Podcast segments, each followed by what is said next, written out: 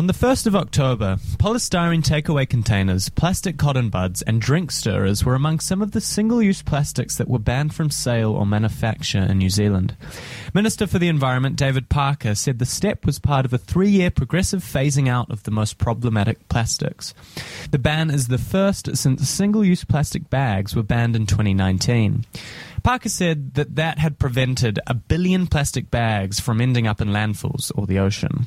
However, some stores had begun using thicker plastic bags, labelled as reusable. More work toward phasing out problem plastics and reduce waste was part of the cooperation agreement between Labour and the Green Party after the 2020 election. In mid 2023, the next group of single use plastics to be phased out includes plates, bowls, cutlery, produce bags, and non compostable produce labels. Earlier, I spoke to Eugenie Sage, the Green Party spokesperson for the environment, about the problem of plastic and the new laws around them. Here's our conversation. Uh, Eugenie, to start us off, can you give us some background as to why single use plastic is so problematic, and why it needs to be banned, and what kind of effect it's having on the environment and on us?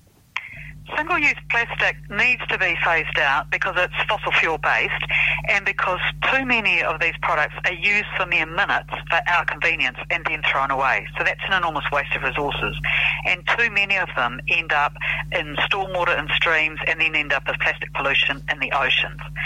When these things are gone, just as with um, shopping bags for supermarkets, we don't miss them. There are alternatives. Instead of having plastic drink stirrers, we could use metal teaspoons which have a much longer life.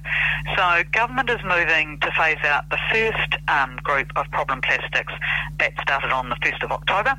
And that includes things like um, plastic cotton buds, and there are already a lot of alternatives available with cardboard or um, bamboo, uh, plastic drink stirrers, polystyrene meat trays, and those polystyrene clamshell containers that you get for takeaways, um, or the little polystyrene boxes. Polystyrene's really bad, bad because it breaks up, and if you've ever done a beach cleanup, you'll often see little polystyrene fragments um, there.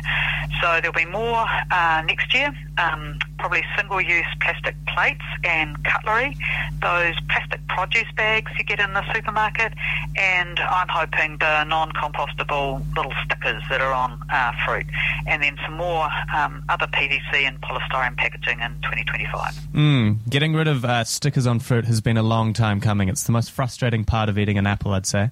And when you put anything in the compost, uh, having that, like banana skins, um, having those little stickers there and then they don't break down and you get them in the compost. Uh, Eugenie, what will the ban do to the amount of waste you know we're generating. Um, are we going to see a significant change to the volume of plastic ending up in landfill as a result of these restrictions? Well, New Zealanders send about 750 kilograms of waste to landfill each year, so some of these items are quite small, but they're really symbolic in just showing that we need to be reusing things, not just using things for a few minutes and throwing them away. So it's that whole mind change that we need to make, and government is ensuring that there's a level playing field for everyone because some businesses do the right thing, use um, have things that, so that you can reuse containers, and we don't want other bus- them to be penalised when it's cheaper for people to use these throwaways. This brings me on to another point. Um, there's been some worry that with these new restrictions um, now in effect, uh, it didn't really come with enough warning, and some smaller companies uh, still remain unaware of the ban. Uh, so how can how can we make sure everyone is aware of and complying with these new rules and not being unfairly caught out? Um, good question. Uh, there are about 8,000 people who made submissions on the discussion document, and media is doing a really good job at ensuring that more people, both businesses and consumers, are aware. The big retailers are and have already moved to have um, alternatives. And also, I don't think that MFE will take a really um, police, well, really strong approach to enforcement. They'll do it more gently, educating people. So it's just the 1st of October was the start date and getting business to understand that they can't sell or give away these products um, anymore. And are there any exceptions in place to the ban? Say, for example, the medical industry who rely on single use plastics, you know, for their sterility and hygiene purposes. Uh, much of the COVID pandemic was fought through the use of these kinds of single use plastics. So, what, where, where do we stand with medical industry plastic? Yes, there are some exceptions for medical devices, for commercial food labs, for their sampling products, for things like medical testing kits. So if people um, have got an interest, they should just go to the MFE website or Google problem plastics uh, and MFE, and there's quite a detailed list there of what's, uh, what the exceptions are and how the ban works.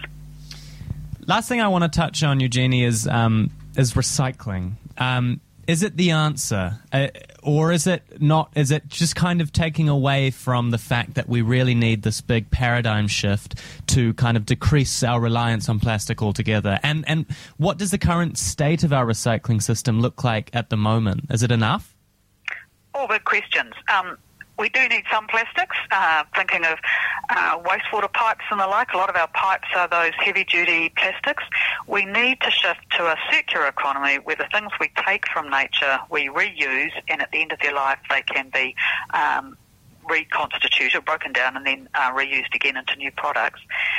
And the recycling industry, uh, government has moved to standardise it across Aotearoa so that you put out on your curbside um, in each city and you get the same products collected. That isn't quite in place yet, but there's quite a lot of work being done with um, people in the recycling sector and with councils to have that standardisation. And we need to shift in, say, food packaging, for example, um, and all packaging to um, use of a restricted palette of materials that can all be um, reused and recycled. And we all need to think about stuff that we buy. Do we really need it? That was a Radio One 91 FM podcast. You can find more of them at r1.co.nz forward slash podcast.